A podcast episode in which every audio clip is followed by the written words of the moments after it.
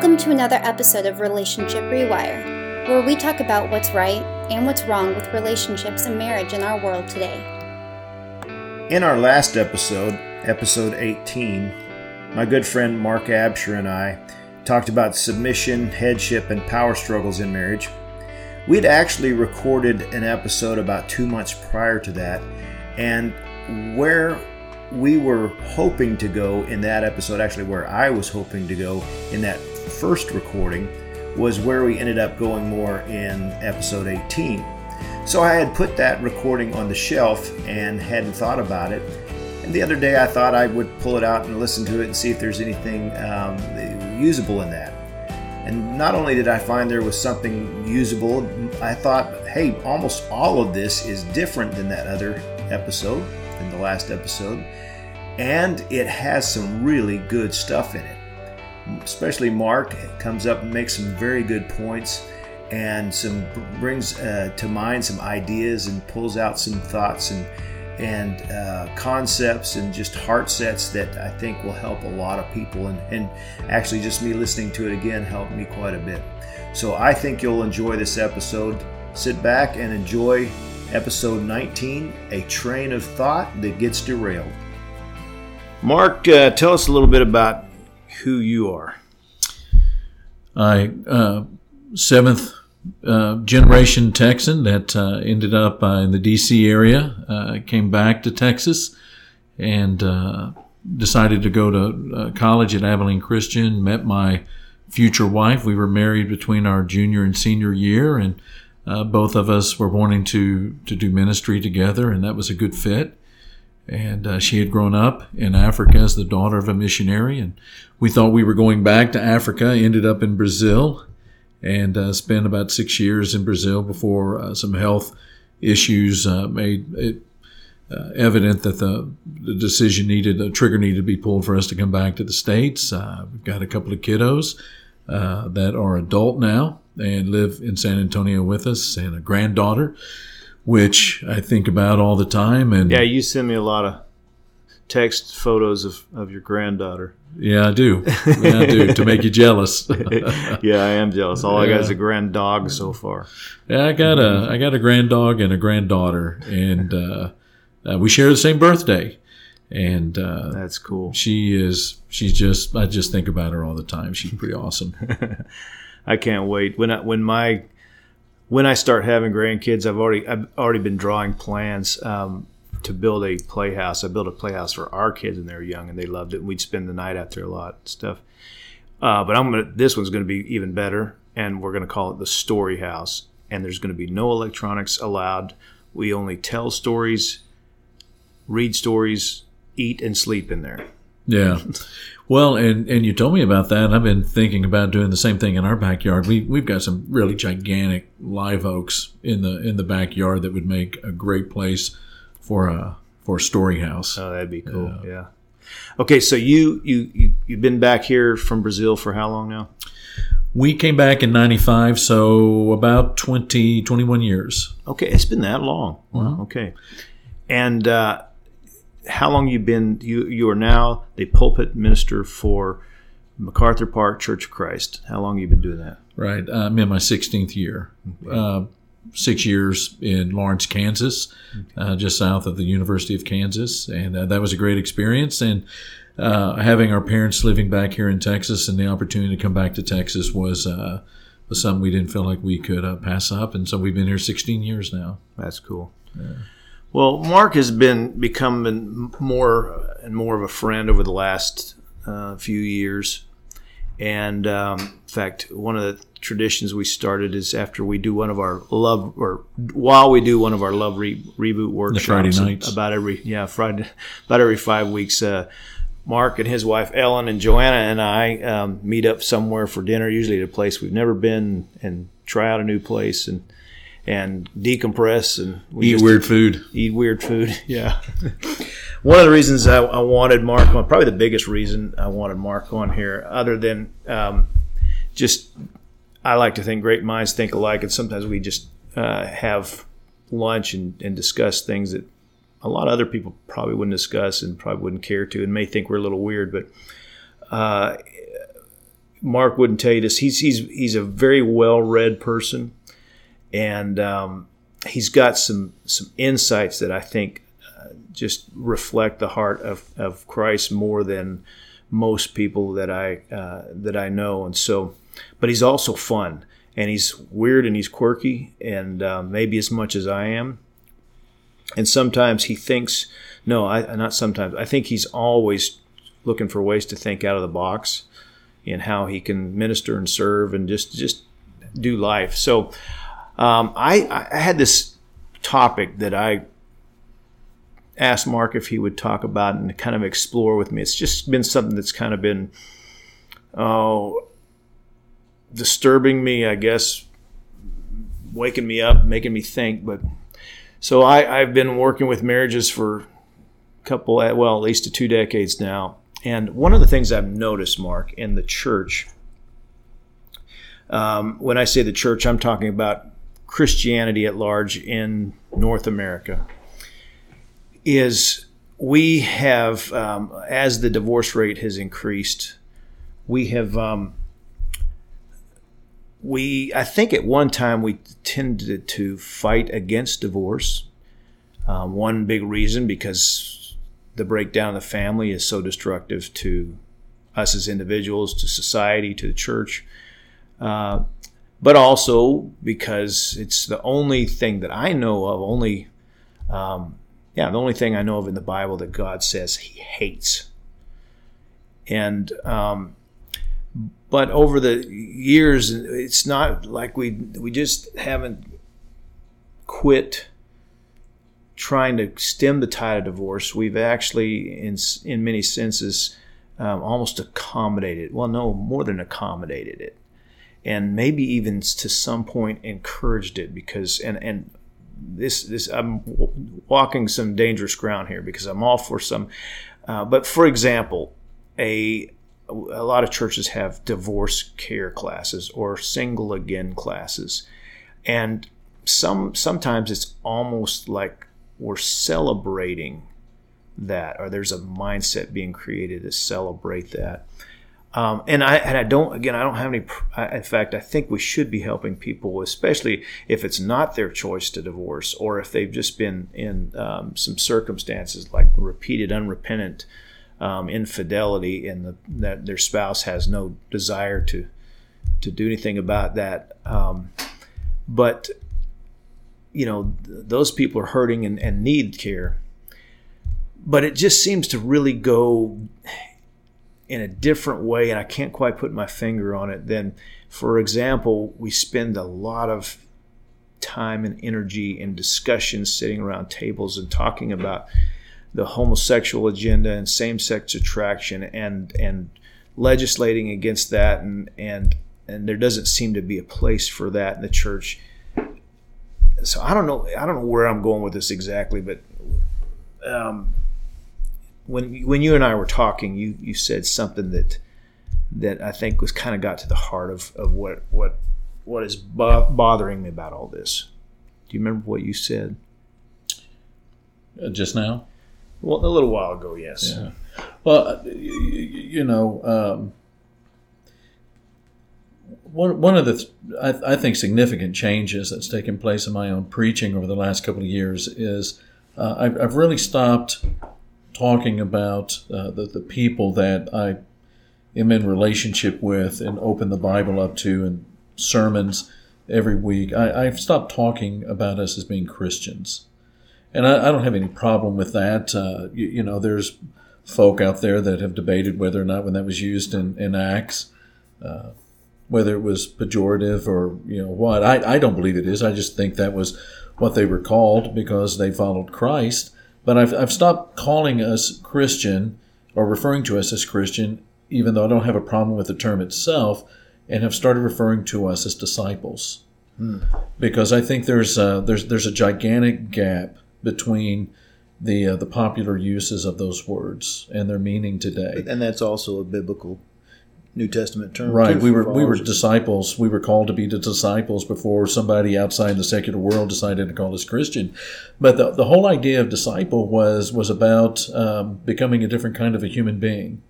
That it was uh, to aspire to be something different, to be something better, to be something transformed. And, and, and from the Christian perspective, from the New Testament perspective, that was never going to be something that we did on our own. That was one of the beautiful gifts of the Holy Spirit uh, at at uh, at that point that we received the, the Spirit of God, baptism and confession, and these kinds of things. That uh, that that made discipleship not not just uh, uh, uh, practical, but it but it made it you know you were optimistic that you would be able to become a different kind of a person to follow in the steps of Jesus and to be a, a person that uh, was distinctive in the way that they thought, where they placed their affections, uh, their their view of suffering, uh, all of these different kinds of things, uh, the way that virtues were, were birthed and developed in their life through not just their own grit, but but through the power of the Spirit and transforming them degree by degree by degree, day by day by day. So are you, are you saying uh, in, in part of that that our culture at large, when they hear the word Christian, they don't think of a person who's being transformed. They think of a person that belongs to a big group that has uh, a political agenda and has a um, certain club mindset kind of thing. Right. Yeah, I, I, th- I think outside of the church and in the more secular world at large, there there is that idea that that uh, to be a Christian is to have a, a certain political stance. But inside of the church, uh, you know, Western culture, the Western world is so individualistic rather than collective. And because we are individualistic, there is, uh, you know, there are some dangers that are inherent in that.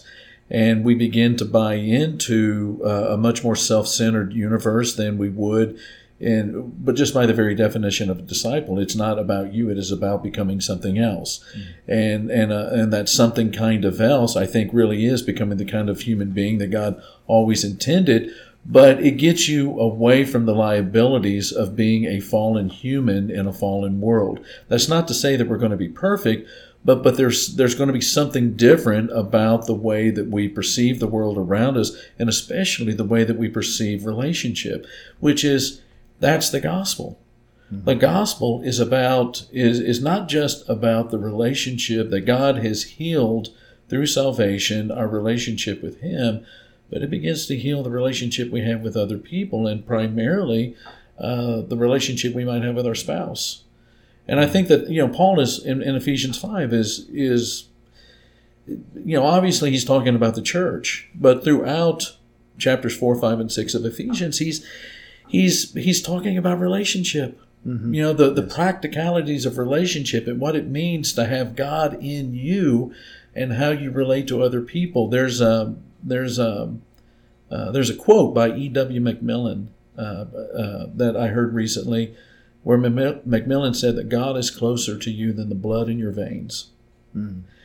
And, and and I believe that to be true. I, I believe that once you become a disciple of Jesus of Nazareth, there is a completely different way of living, and it's not just the, the morality you choose to live, but it's the way that you relate to other people. And now, how that gets into the whole uh, marriage and, and divorce issue, um, there, there, there is a part of me that is very grateful for the divorce care groups and things like that because I think we've had some very terrible ways of of of, uh, of treating people that went through divorce, and I think they're unbiblical.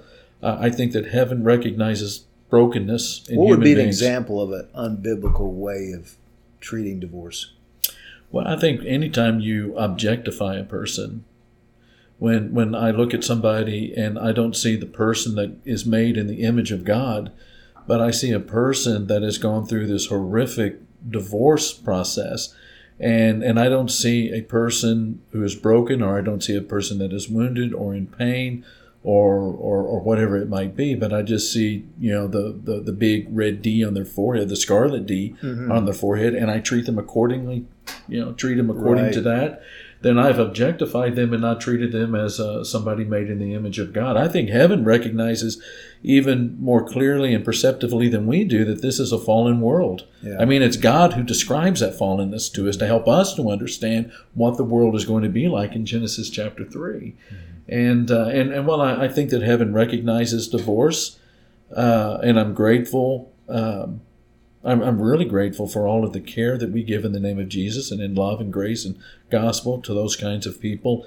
Um, I, I just I just think we have a terrible theology of divorce in churches of Christ, and I'm not going to speak for any of the other uh, religious groups out there since I've I've never been a part of anything uh, but the the churches of Christ in in, in my own lifetime. Uh, I, I believe that uh, that we are uh, contradictory. Uh, I also I also think that that getting back to the discipleship question, I, I think that we that uh, the lack of of discipling people the way that Jesus did leads to a self centered universe that that sometimes makes divorce uh, an, an easy out. Um, we, we you know we we don't want to suffer. Mm-hmm. We uh, we want to be happy.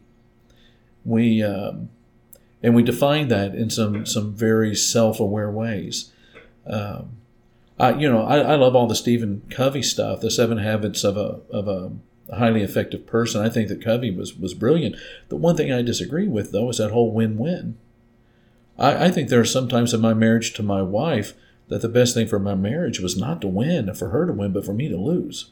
Huh. I think that was going to be the best thing for our marriage. I mean, there, uh, there, there are certain things that happen to a marriage when uh, there are some significant health issues that rise to the surface. Uh, when you're in ministry, uh, there are uh, there are, are, you know, like all of life, there there are stressors, but there are stressors that are unique to ministry, and and and that not just to the minister, but to his wife as well, that that change things. And there are just times when when I believe, and I teach this to young people who come and they want to do the premarital counseling thing. I just I just tell tell them both that sometimes the best thing for your marriage is not to win, and I think that's that's that's the discipleship Yeah. issue with Christ, who did not e- count equality with God something to be grasped, but emptied himself, became a man, and not just a man, but a servant, and not just a servant, but one obedient to death, and not just death, but death on a cross. You just, I, I actually just taught that in my one of my classes, Foundations of Marriage, which is for newly married, young married, and um, engaged couples. And just week before last, talked about the win-win, and you just you just really hit on something there because really what what I'm trying to do is move them from a me mindset to an us mindset, and you're saying if we're being transformed, we're really mo- moving to a you mindset. To a to a Jesus mindset, you know, that is going to give up some things out of love. I mean, when you think about what is it that held Christ on the cross, it wasn't the nails, it wasn't the Roman army. There are ten thousand angels, so we sing, that were ready to jump over, you know, uh, the the wall there in heaven and come to his rescue. But what is it that kept him on the cross when all of that power and all of that that uh, that energy was available for it to be other? It was love. I, and I, even before that, in the Garden of Eden, or excuse me, in the Garden of Gethsemane, I think that's where he sees fully what it is that's going to happen. The sweat drops of blood. He's across the Kidron Valley. Um, it's dark. He could be out of there and nobody would know where he went, but he stayed and waited for Judas and everyone else to show up. And you know the rest of the story. It's love. And sometimes love means you lose Yeah. For for the and in the end you win obviously uh, with with the blessing that comes with that. But but sometimes sometimes to to have a better marriage you you know you ha- there are things that you give up and there are things that you you lose. And and as you are becoming uh, the Christ you're learning I think different different ways to love and different levels of love loving people. And uh, So that may be a big reason, or the main reason, why God says He hates divorce, because divorce is pretty much the opposite. If that's what you're choosing, you're saying, "No, I'm going to win this this one for myself." Yeah, we don't want to identify with the servant, and so we want to identify with winners, and that means getting my way or getting my happiness or you know getting my fulfillment or whatever it might be, or or, or at least getting the self image that I think I, I need to have. Right. And uh, and I and I don't think that works all the time. Uh, and maybe not any of the time. I mean, sometimes we can probably, with a lot of energy, overcome it. But uh, you know, whenever the marriage is about you personally and not about the spouse, I think we've somehow messed it up. I, when Paul writes about uh, the church and, and the mystery of, of the church and of marriage in Ephesians 5, I think what he's trying to say there is that people should be able to look at your marriage and get a sense of what the gospel is all about. Yeah. You know, there's, there's, um, you know, I, I alluded to that oracle in, um, uh, in Genesis 3, and, you know, there's a whole description there of, of the relationship between the man and the woman. And I think part of I you know I don't I don't think there's there's any kind of a command about woman uh, being uh, submissive to the man and the man having authority. I, I, I think it's a description. It's not it's not um, uh, it's, he, he's not predicting anything and he's not giving any kind of a command, but he's describing now that fallenness has come into the world. There's going to be this struggle, Yeah. and and you have um, uh, this the, the same kind of thing being talked about in the Roman Empire with Paul in Ephesians five. You have men who need to love their wives in such a way that they don't treat them like property. Yeah. And you need women, you know, in their relationship with men for them to be able to do what it is for them to become one. And I and I and there is so much hurt that I think comes uh, in Genesis two, where it talks about um, uh, you know leaving a father and mother and being united to your spouse, and uh, the old King James, the King Jimmy, uh, cle- you know, cleave, which always sounded like separating, but um, uh, you know, but to become one flesh. That word is in Hebrew davak, which means to be glued together, literally to be glued together like plywood. That was like horse glue. That was pretty weak glue back then. you know, and even, even if it was horse glue or whatever, you know, whatever it was, you know, like plywood. If you ever tried to pull apart the layers of yeah. plywood, No, just it You ruin rips. it. Yeah, you rips things. yeah, apart. it's not. It it, it Rips- becomes something damaged and not what it was supposed to be, and that's what happens to humans. Yeah. Yeah. What was it, Danny DeVito? Remember that movie uh, with Michael Douglas and um, was it uh, Kathleen Turner? It was the Oh. War of the Roses. Yes. Yes. And he said nobody wins in divorce; there are only levels of survival. I, I think that's true. Yeah, you I do know? too, yeah. I do.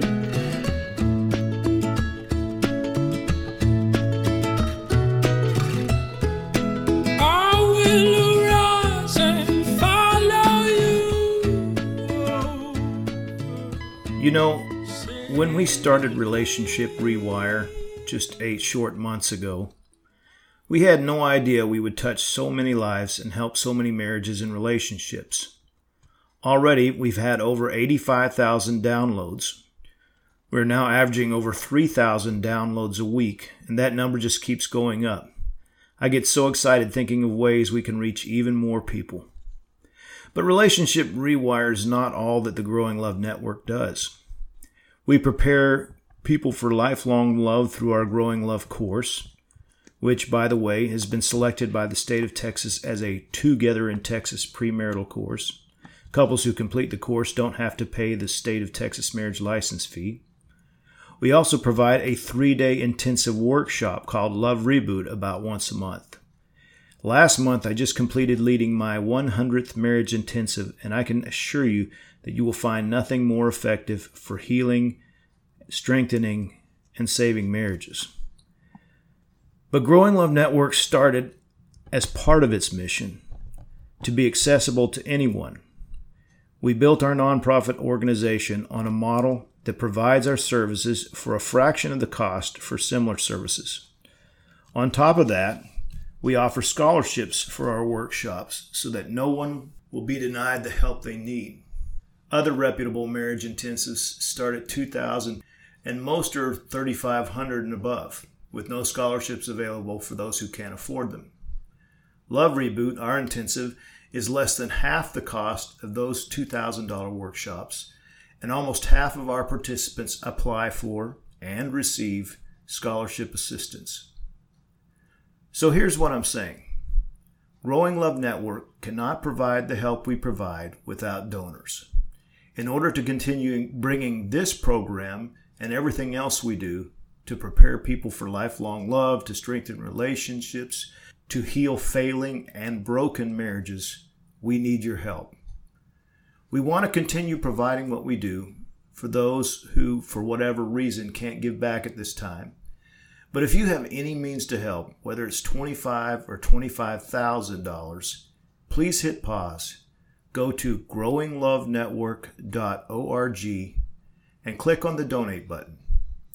And as just one way of saying thanks, we won't continue until you've made that donation and hit the play button again.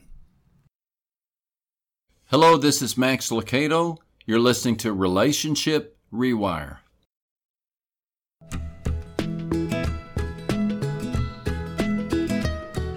Well, so um, I think kind of you're getting to where why this kind of bothers me. It's we we've we've we, we've said, hey, divorce, yeah, it's not good, but we've almost accommodated it. Um, and we've turned those same efforts. In fact, I was having this discussion with a friend and brother uh, not too long ago, and you know, it was like we've got to do something about same-sex marriage. We can't let it happen. That's been that's been a year and a half ago. Well, it's it's I don't know if it's a train that can be stopped now. I guess any train could be stopped, but but uh, and, and my thought on that was, you know, when the world sees us fighting against that, but not fighting against this other thing, it looks really hypocritical to us. Yeah.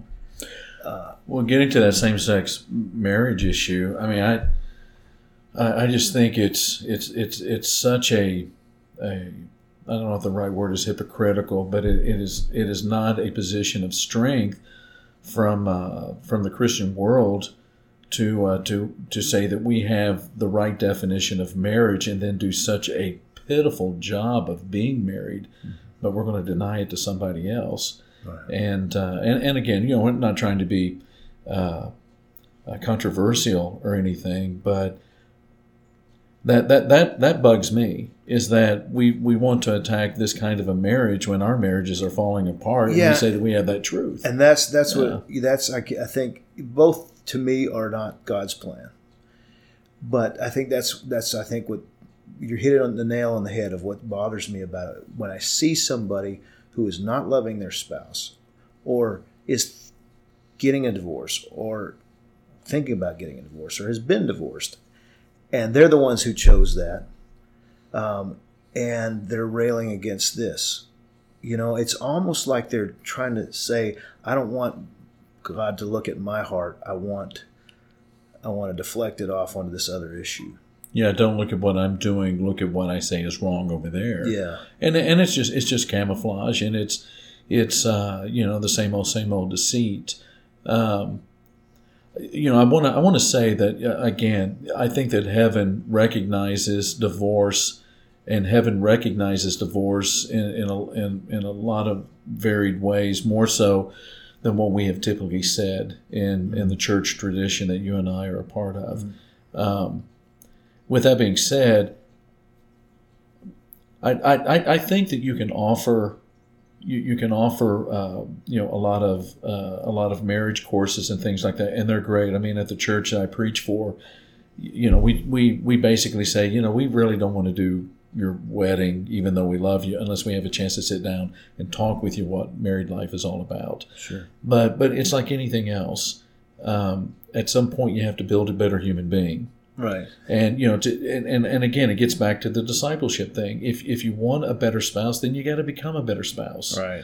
You know, if if uh, you know if I'm meeting all of Ellen's emotional needs and and serving her and and and losing at times, you know what it is that I would really want to do. You know, I want to sit down on a Monday night and watch the Dallas Cowboys whip up on the on the Redskins. But if I need to sit down and spend time with her or pray with her or whatever, help her with something, the best thing for my marriage is for me to, to lose and not watch that game and go go do whatever it is that she needs for me as her husband. And and at some point, you know, we we have to we have to begin building a better human being, a disciple of Jesus right. in our in our um, in our churches and in our church ministries. And and I think that that means teaching people how to love. Yeah. And and and how to be patient and how to be kind and and all of those things that basically you know are a reflection of the love uh, the fruit of the spirit in galatians 5 of being self-controlled of, of knowing how to forgive I think that's why um, the biggest reason I'm so passionate about marriage is, uh, you know, I don't have. Yeah, I'd love to see the divorce rate drop, and it, and well, it's dropping anyway because people, less people are getting married to, to get divorced. But um, I'd love to see the divorce rate drop, but that's not the the end all. That's not the goal. The goal is if hopefully if the divorce rate's dropping, it's because people are getting better at loving. It's not because they're finding the right person. It's not and that's important. You know, the you, you, it's important to not be looking for love in all the wrong places. Of course, um, it's important to learn skills that are better at communication or whatever. But bottom line, those skills and all that stuff, it's it, you're just not going to have a good, thriving, growing marriage if you're not becoming more Christ-like. Even if you don't know Christ, that still is the, the formula, you know. And so it's it's not about saving marriages. It's not even about marriage is the ultimate goal. It's about um, that marriage is this refining fire. This it's to me it's God's number one tool for human beings for our sanctification, if, if that's an appropriate Yeah, word. yeah. It doesn't it doesn't mean you have to ha- be married to, but it's just to to be sanctified or to be. But it, it is it is the most common tool. Uh, the, the it's like the the big tool that God gave from the very beginning. This is how you're going to learn to love me like I love you. Is that right. Yeah, ab- absolutely. I, I would even add, though, uh, even hope, um, uh, which, which is, you know, obviously a part of, of, of love as well. But, you know, think about what you do with those love reboot weekends is you're giving people hope that things don't have to continue on the trajectory that they are. Now, they will unless things change. Right. And most of those things are internal kinds of changes or perspective changes or whatever they might be. Right. But but you and Joanna give people the opportunity to see that things can be different. And they can be different because I'm different or you're different or whatever, you know, we can be different, but that is the result of of of, of God, you know, working in our lives. Even even if we're not a Christian, that doesn't mean that God doesn't work in our lives or change people. Yeah. You, you know, there's a there's a million different ways that God interacts with us on a daily basis, whether you're a believer or not, to, to, to try to bring us to our senses. But you, you know, you think about uh, that. You know, I said a minute ago, um, the idea of sometimes the best thing for my marriage is to lose. That just think about the the the, the shallowness of the way that we practice forgiveness in this country. Um, we we always say forgive and forget. I mean, that's a, a complete impossibility. Right. You, you know, I mean, it's such a shallow Without way of some kind of head injury or Alzheimer's or something. yeah, but I mean, I mean, God gave us this incredible room called remember. Mm-hmm. You know that I mean, we, we'll, you and I will both go to our grave with some memories that we really regret and some things we feel bad about. But you know that forgiveness is that accounting term. You know that we we, we always talk about. It's it's removing something from the ledger. But what it means is something even deeper than that. It means that you are choosing to suffer rather than making the other person suffer. You know, if you do something to me, um, um, I can make you suffer. I'm not going to forgive you, but I'm going to, and, and, and not forgiving you, I'm going to make you pay. Right. I'm not going to erase. I'm not going to forgive. I'm not going to erase it from the from the books. I'm going to make you pay. I'm going to make you. I'm going to. You're going to give me a pound of flesh. Right. But if I love you, and I forgive you, then I'm choosing to suffer, You're giving up a pound of flesh. which is what Yeah. God in Christ in love did for us. By his wounds we are healed. Mm-hmm. And I think it's the same thing in, in, in marriage. That forgiveness is such a, a, a lightly developed tool in our culture, and we don't talk about things at a, at a very deep level most of the time. But that, that's what real forgiveness is about. Yeah. It, it, it is removing the obstacles that make reconciliation uh, that make reconciliation impossible. You remove those obstacles and you choose to suffer because of it. If I'm if I'm somebody who's really suffering in a marriage right now, and I'm listening to you, I would be going at this point. That's easy for you to say. You don't know how I suffer, um, and and I don't. I, I don't. But Yeah, uh, neither one of us uh, do. Yeah. But I, I will say that, you know, I think a big key to this is what Paul talks about the, the this great secret he's learned to to find joy in all circumstances. I think a lot of couples, a lot of people, individuals suffer. We suffer as individuals, you know, not really as couples. I mean, there might be two people suffering the same, but you suffer as an individual. They are suffering as individual in their marriage um, a lot more than they need to be. Two reasons.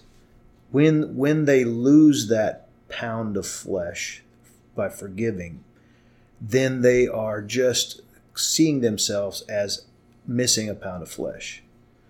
And they don't have that great they're not accepting that great gift of the Holy Spirit. That that's part of the Holy Spirit's job is come in and give you not just replace that pound of flesh, but give you even more to overflowing.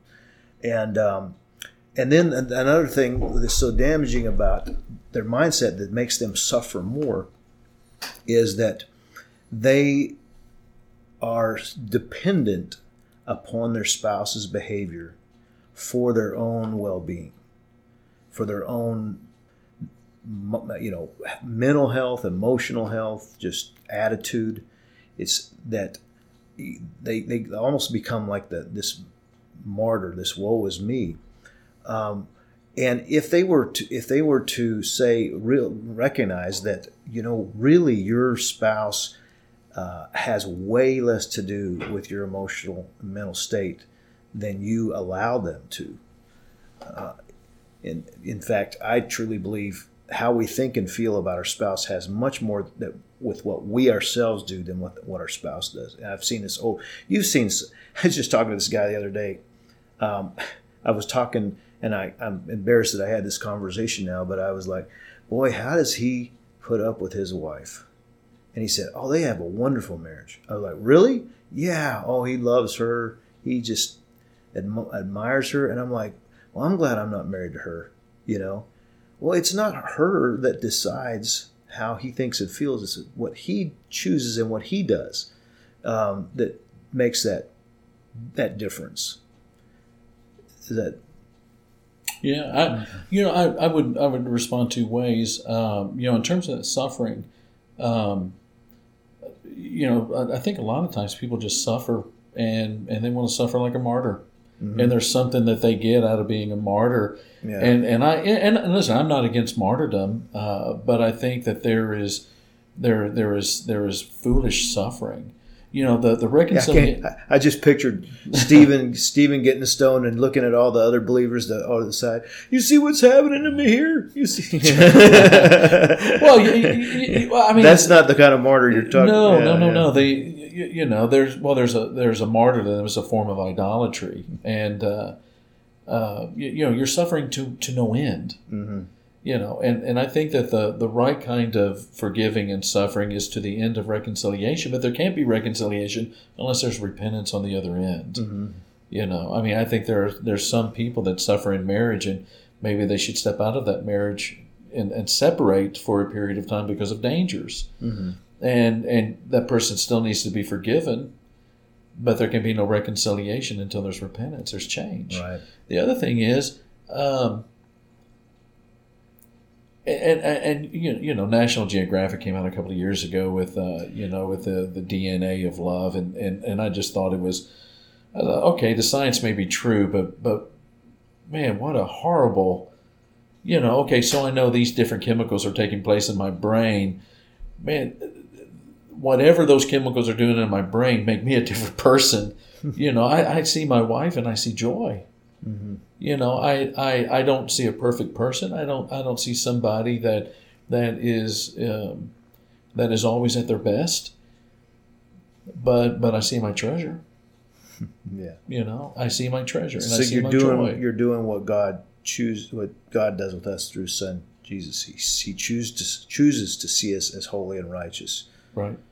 I mean, what was it that G, that you know that caused Jesus again? It was love, but in Hebrews chapter twelve, what is it that uh, he endured the scorn of the cross because of the joy set before him. What did he not have in heaven that uh, that he went to the cross for? Yeah. It was us. We're his joy Yeah. and and and I think that that you you know the way I suffer, I might suffer for Ellen is different than I might suffer for somebody else. But the main reason is is because, like you were saying, you know, some people may not want to be married to me, but Ellen does, Yeah. and Ellen would die without me, and and vice versa, I would die without her, and um, uh, you would die without her. well, emotionally, I would I would be a wreck, you know, and that's not to say that uh, I don't believe that I would see her in the resurrection. But uh, am I too loud on the mic or? I was just yeah, trying to pull you in a little closer. Okay. now, now, yeah, I'm getting too comfortable leaning back in my yeah, chair. Yeah, you were getting further and further Yeah, back I, there. you, you know, I, I, uh, you know, I don't want to go where my imagination would take me in terms of of uh, of life without her, yes. because I think that loneliness is a is a uh, a completely debilitating experience for human beings, and uh, we can't sustain loneliness very long without paying some prices emotionally and even physically and uh, about it. And um I believe that again, like I said, I'd see her in the resurrection, and I know that I would have companions in suffering in the church and friends like you that uh, that would not only be near, but would be even when you're not near, would be praying for me, and and I and I would survive. I would live. But Do you think you could thrive again after it? Yes, Okay. but uh, So it's like you're saying when a you said I would die, thing. like a piece of you would get hit really hard and would die, but that doesn't mean you couldn't come back. the dreams would die. Those dreams aren't coming back. right? Those dreams, those plans, the future, The all, grandkids. yeah, all all of that would be different. Mm-hmm. And uh, uh, and and when I say die, a lot of that has to do with her and, and me. I don't even know if that's proper English. or and me, Ellen and me. Uh, Or is it Ellen That- and I? I don't. I will ask uh, I prefer one of the I secretaries. prefer me and Ellen. I, I before E, except after C. you, you know, it, it's it's it's those dreams. It's it's the part of me that's with Ellen that dies. Yeah. Right. You know. Yeah, yeah. So I hear what you're saying. Yeah, because I, um, I I would be a, a wreck for a while, and I don't know how long that while would, if Joanna goes before Yeah. me. Um, but I also am, am trying to work toward a, uh, a place I'll probably never arrive. I, I don't believe I'll ever arrive. That that where I become less dependent on her emotionally and mentally but this, this is going to sound weird but i want her more emotionally and mentally I, and i show my desire for her. My desire for not just i'm not just talking sexual in fact that's done down the list not too far down the list but but that I- my desire to do life with her my desire to be with her my desire to um, tell her about my day and, and to hear about her day grows. And her desire for that with me grows too um, as our dependency on each other goes away and i think we actually get better at desiring each other when we need each other less if that makes makes any sense so and so and that that desire i'm replace i mean that need i'm replacing that need of her with my need for god and which actually then as i'm doing that he fills me up with more of his supernatural love to makes you a better her. person Yeah. and no I, I agree with that uh, you know 100% um, you, you know you, you get to this and I, I think i got this definition of intimacy from you actually um, that intimacy is the product of shared experiences does that sound like you yeah something or maybe am well- i misquoting you no, no. I, well, he's funny. I, I've had uh, just had a guy quote me the other day, and I was like, I might have said that, but yeah. Well, if you agree with it then uh, yeah, that well, that's a summary of uh, just my simple formula. It's two people being vulnerable with each other, and two people accepting the vulnerability that they're getting from that other person. Mm-hmm. So we're we're exchanging vulnerability, and we're exchanging acceptance of, of that vulnerability. So Yeah. so that's well, that, and, that would happen in all of that while you're doing life together Right. you know and uh, uh, you, you know, there just there just comes a point where you know a 55 year old guy understands something that he did when he was 21 and got married. Right. That um, uh, that there, there there's more to the package than like you were just saying at 21 is sex or you know the idea of being married and all of that. There's there's this this there's this unity that's being glued together. There's this joy that comes in the vulnerability that you have to confide in somebody, that hunger we have to belong, you know, and knowing that we're, I mean, just all of that is, I mean, that's the show, right? That's the, the deal. And for that to be gone after all of these years is a devastating thing. It does, you know, again, it's not going to be the end of the world. It feels like death, but it, it's, it's not. But you're not the same Right. because there is a piece of you that is gone. And it wasn't a, it was a piece that you really loved, Yeah. you know, and, uh, Well, I want to end on that thought because I think that's and, and I I want to give some people a, a little takeaway here at the end because there's somebody was hearing that and it's like uh, thinking I would love to have be able to have that vulnerability. However, my spouse is not vulnerable with me. go I to wanna- Love Reboot, yeah, go to love. Reboot. Go to the weekend. But a, a little thing, you know, you're the reason we are don't like everybody wants intimacy, craves intimacy, but the reason so many people fear intimacy, well, we all fear it as well, but because of that ingredient, you have to be vulnerable. So you're really what you're saying. I wish my spouse would be vulnerable, vulnerable with me. I wish that we were intimate, conversationally, experientially, whatever, sexually um, but they're waiting for their spouse to be vulnerable for them and the only way that that's going to start you, i mean you got to start you got to trigger it. and you're going to get hurt sometimes you're going to get laughed at or you're going to get some oh that's weird or you're going to get some you're you're messed up but that's the only way they're going to feel safe enough to be vulnerable themselves is if you're making yourself vulnerable Yeah. Well, you, you know, in this world, it's impossible to to get past sadness. I mean, you're just, you're just going to be sad. There are things that are going to happen, tragedies, so on and so forth.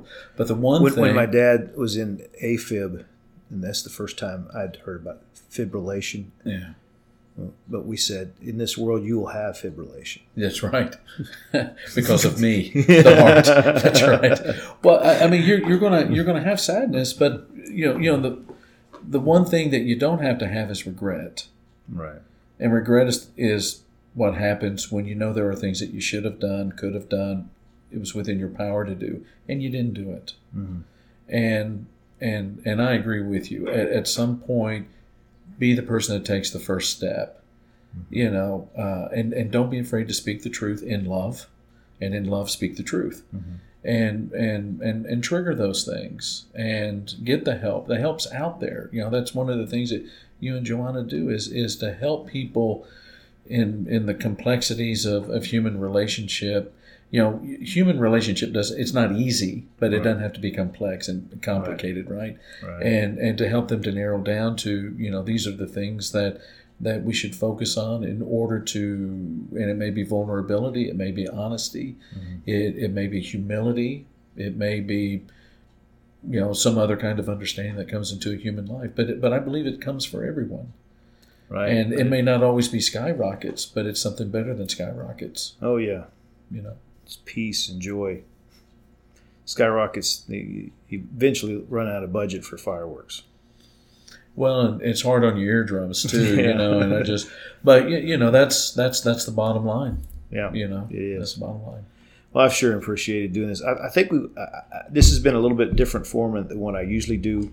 It's been just more of a discussion, and I kind of like it because I don't know where we're going, and I don't have to have a script, and um, so I, I'm uh, looking forward to doing more of these with you, if you That- will be. Up. Yeah, oh, I would love to. And uh, I'm also looking forward to putting you more on the hot spot. See if I can get you fired. well, uh, that's uh, that's a pretty easy thing to do these days. You know, the older, you know, I, I was thinking about this the other day. Uh, I got to start getting some filters back. you know, just, you know, it comes to when you're 40, you stop caring what people think about you. Then at 50, you really stop caring what people think about you. And I mean, uh, I'm, I just slowly but surely I'm becoming my dad. he uh, he spoke the truth in love and in comedy. you know, that's what I aspire tough, to. he spoke the truth in tough love. Yeah. Well, he was he was absolutely hilarious. yeah. How long's he been gone now? Three years this month. Wow, that's flown Yeah. Uh, yeah. Well, thank you, Mark. All right. Thank you. I sure enjoyed it. Relationship Rewire is produced by Growing Love Network. Growing Love Network exists to revolutionize our culture for lifelong love.